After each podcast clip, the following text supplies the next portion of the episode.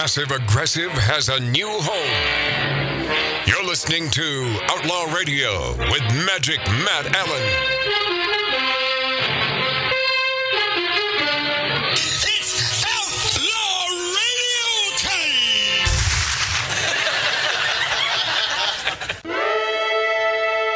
Well, I've uh, I've taken up enough of your time with uh, this homage to Milt Larsen. I could go on for uh, another 12 hours, and I, I just I just noticed that uh, I was doing this entire uh, homage to the great Milt Larsen, creator of the Magic Castle in Hollywood, California, my mentor for 32 years, who passed away a few days ago at 92 years old. You may be thinking, 92, that's old enough. It's you know I've learned something. It's never old enough. Yeah. It's never old enough. But I uh, I noticed I was doing this uh, entire homage sober, and Milt Larsen would be pissed off at me. so I poured I poured myself a little Jim Beam, A little. a little yeah, I had a splash of water, Cheers. and uh, cheers and alo- Cheers, Milt. aloha, Aloha. my friend Milt Larsen. Rest in peace, my friend. Ah, yeah, damn, son of a bitch. Son of a bitch. He was in uh, he was in a lot of movies too, uh, and TV shows and and all sorts of things. Um, and, and, and by the way, we just had Patrick Albanese on, my buddy who uh, I know because of Milt Larsen at the Magic Castle. He was a general manager there. And uh, when I mentioned about an hour and a half ago, in the future, all predictions will be wrong. That's a Patrick Albanese. Ah. He's a really clever guy. Patrick Patrick is a brilliantly clever, clever guy. And Matt, not maybe not now, but when you want me to, I, I do have a, a story. My first time I ever met. Well, get get to it quick because I've Okay. got a lot to get to before Okay. the top of the hour. All right, so uh, it it was it was a, a make a wish for my son Nicky at the time, and we were in California, me and my ex and my two boys, and Matt had us picked up in a limo. We ended up at this party on top of this hill in Hollywood Hills or somewhere in that area, at Milt's brother's house, whatever it was. We end up. By the way, that house is called Brookledge, and it's in. It's not in the hills.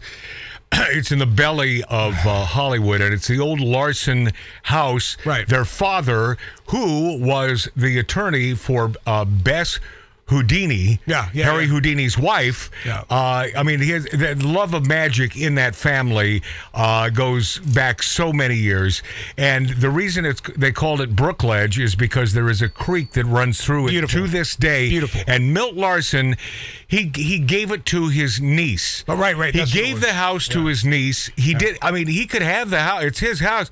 Gave it to his niece. Uh, Milt was always a giving person, and this, and you can't see it on camera here on YouTube. I should light this up at some point. Um, this was also gifted me by Milt. He knew what a huge Johnny Carson fan that I continue to be, and he gave me this set prop uh, from one of their sketches, which is a boat with lights on it. And it was, and I forgot who the hell was involved in that sketch. But anyway, I, I sorry, Mart. No, no, it's fast forward. So yes, So fast forward to that night. So we, we go back to Matt's house and and the kids and Joni are staying in. Matt said, "Hey, let's let's go to the Magic Castle." So I went over there with Matt and Milt. Lo and behold, was sitting at the Owl Bar. yeah, and, as uh, he always was. and so we sat next to Milt, and Matt kind of explained what was going on with the, uh, you know, my son's terminal illness and all this stuff. And I, I, I saw, I saw Milt shed a tear, but he said the most positive. I'm sorry, Because Milt Larsen always the always most positive, positive things to me. always And then positive. every time I see him after that, he acted like he'd known me all my life. Yes, that's Milt. That's Sorry, Milt. sorry. Yeah, did, did you not feel the same way, uh, Yes. Mark C.G. Boyer? Absolutely. He, he made you feel at home. Yeah. Dave, uh, Tattoo Dave, I'm sorry you missed that, my Uh, I, friend. I'm really bummed that I did too. You know, you can't put things off. You got to grab it and do it and put the hammer down. And uh, because, uh, you know, folks aren't here forever. God bless you. Aloha, Milt. Uh, this is the story of the week, my friends. Oh, and, and P.S. I'm going to play the very last interview with Milt Larsen uh, on the third hour. And uh, it, I, I, there's no way if if you have stuck with this show today uh, that you won't appreciate uh, this interview with uh, the great Milt Larsen. Uh, so third hour on Outlaw Radio. Story of the week: Man left blinded by a ball thrown at Angel Stadium sues the team. So follow follow this. A man is suing the L.A. Uh, Angels nearly a year after being hit in the face and eye by a souvenir ball during a game in Anaheim. Mm-hmm. David uh, Mermelstein, nice Irish boy. And, and Matt, you you got to mention that. Uh, well, you'll get there, but it's it's like, you know, it wasn't a foul ball, it wasn't a home run hit, it was a player throwing it into the stands. throwing it into the stands. Right. So he, this guy was attending a June game at Angels Stadium with his friends in an effort to take his mind off recent personal tragedies. His father, a Holocaust survivor, just died, and this man, David uh, Memelstein, was diagnosed with brain cancer. Mm-hmm. So things went horribly wrong. The complaint reads because he uh, he filed a civil complaint. Right. After Juan Lagares, then an Angels outfielder, caught the third out at the top of the sixth inning. Well, why did he go to the game, Matt? To cheer himself up. Well, because yeah. There's so much depressing stuff going on in his life. So the Gold Glove winner randomly hurled the ball into the stands at high velocity, striking the unsuspecting uh, Memelstein on the left side of the uh, his face and eye, according to the complaint. Who the man was there because he has terminal cancer and his dad just died, who was a Holocaust uh, survivor. Right. So this man has uh, really nothing uh, nothing uh, positive going on in his life, and he he wants to get away from it all. Sure. a- and have a little fun. You know, maybe eat a hot dog at Angel Stadium and uh, and have a good time watching the ball players do what they do on that field. Well, the plaintiff who was uh, sitting in the outfield bleachers had looked down for a moment to eat some peanuts and had no reasonable expectation to be on guard for a baseball careening toward him at high speed, according to the complaint. Memelstein uh, heard the crowd roar and looked up. As the ball was coming toward his face, he tried to shield himself to no avail. The ball apparently crushed his crushed his eyeball, ruptured the globe, and caused internal fluid from his eye to burst. That the guy- complaint uh, details. Memelstein underwent surgery but was left permanently blind in his left eye and disfigured. Man, don't leave the house anymore, bro. He alleges he suffers from severe keratoconus, a degenerative uh, uh, uh, vision disorder in his right eye, and considered his left one his good eye. His good, his, so his good eye was hit by the ball at Angel Stadium. Um, due to his now limited vision, Memelstein has trouble performing basic activities and faces the possibility of being completely blind in the future. Uh, the left eye might have to be removed entirely if the condition does not improve. What's next? Randomly throwing a baseball into a crowd of people is neither reasonable nor safe, the lawsuit states. Memelstein is seeking unspecified damages. MLB tickets come with a uh, disclaimer saying the team is not liable for any injuries sustained during the game. I mean, I'm hate to laugh, but that guy's got some bad luck going on there, baby. Yeah. Man, that's a not a good day. No. Right, Dave? Looks like you're on the phone and you should be hitting the button. Cause you had a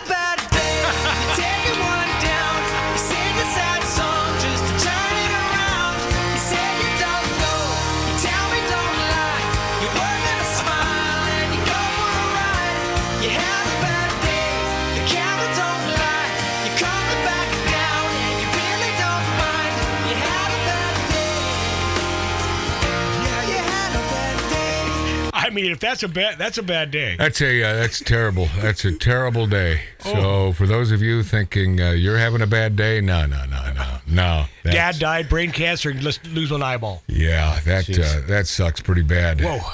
Uh, Mama didn't raise no bitch. Uh, lesbian uh, takes Pride Month apart in a uh, in a video. Of course, uh, we won't be playing the video, but we will be playing this uh, one minute take uh, from this uh, lovely woman who is tatted all over her body.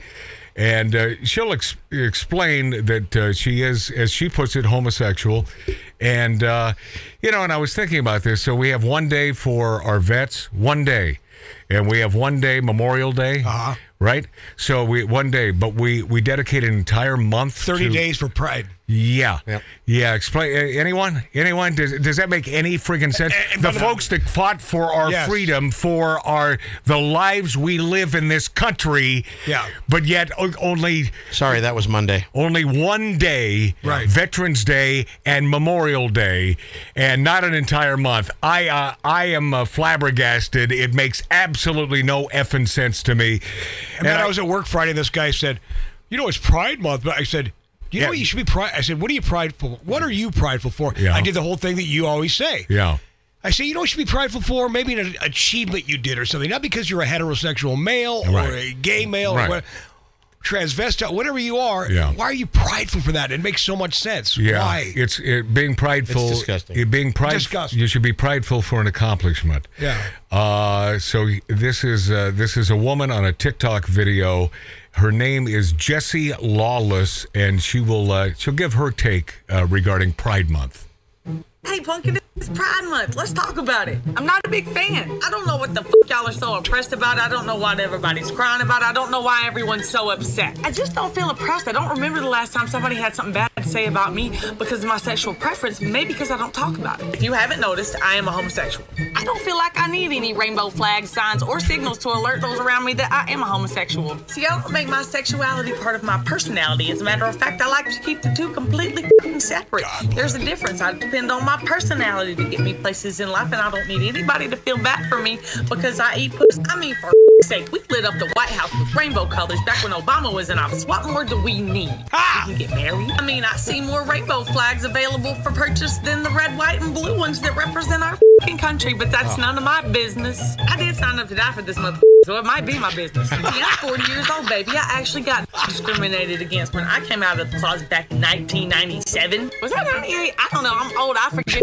Nobody baked me a cake, nobody threw me a party, and nobody bought me anything with a rainbow on it when I came out of the closet. It was quite the opposite, actually. That built character and showed me who the real ones were, and it showed me who the fake ones were. Here's my opinion. You don't have to keep listening if you don't want to, but I think a lot of you guys are manifesting this. Wake up in the morning, you're like, oh my god, I'm so gay. And everyone around me is gonna hate my gayness, and somebody's gonna be mean to me, and then somebody's mean to you, and you're like, oh my god, I'm so f***ing oppressed. See, I wake up in the morning and I'm like, I'm just another regular f***ing human, and I didn't go do regular human shit. And None of it involves rainbow flags. Anyway, I guess what I'm trying to say is my pride flag's still red, white, and blue. You can uh, unfollow me if you want to. I don't f***ing care. Mama didn't raise no bitch. God bless her. God bless her. Hit it right on the freaking head. Wow. and right down the street from where we do our thing in the San Fernando Valley here in Los Angeles, spitting distance from Hollywood. Uh, it appears that uh, Los Angeles went to DEFCON 1 after potted plant and pride flag was set on fire. Um, well, NBC uh, News uh, noted that uh, someone broke into the Saticoy Elementary School in North Hollywood. The perps or perp uh, set a potted plant on fire.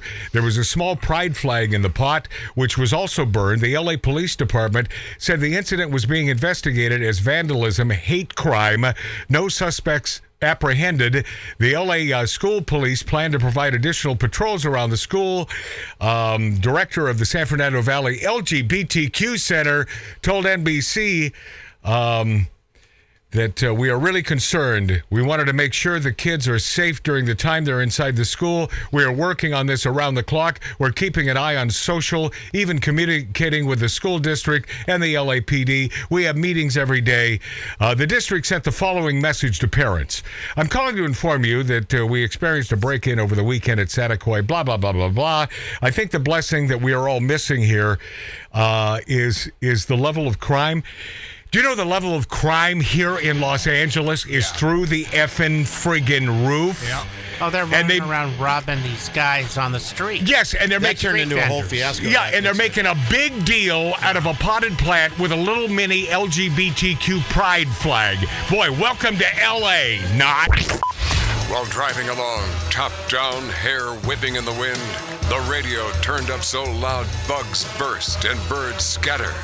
You've got it locked on the greatest show on earth. Tanned, relaxed, and grinning. The legendary Outlaw Radio.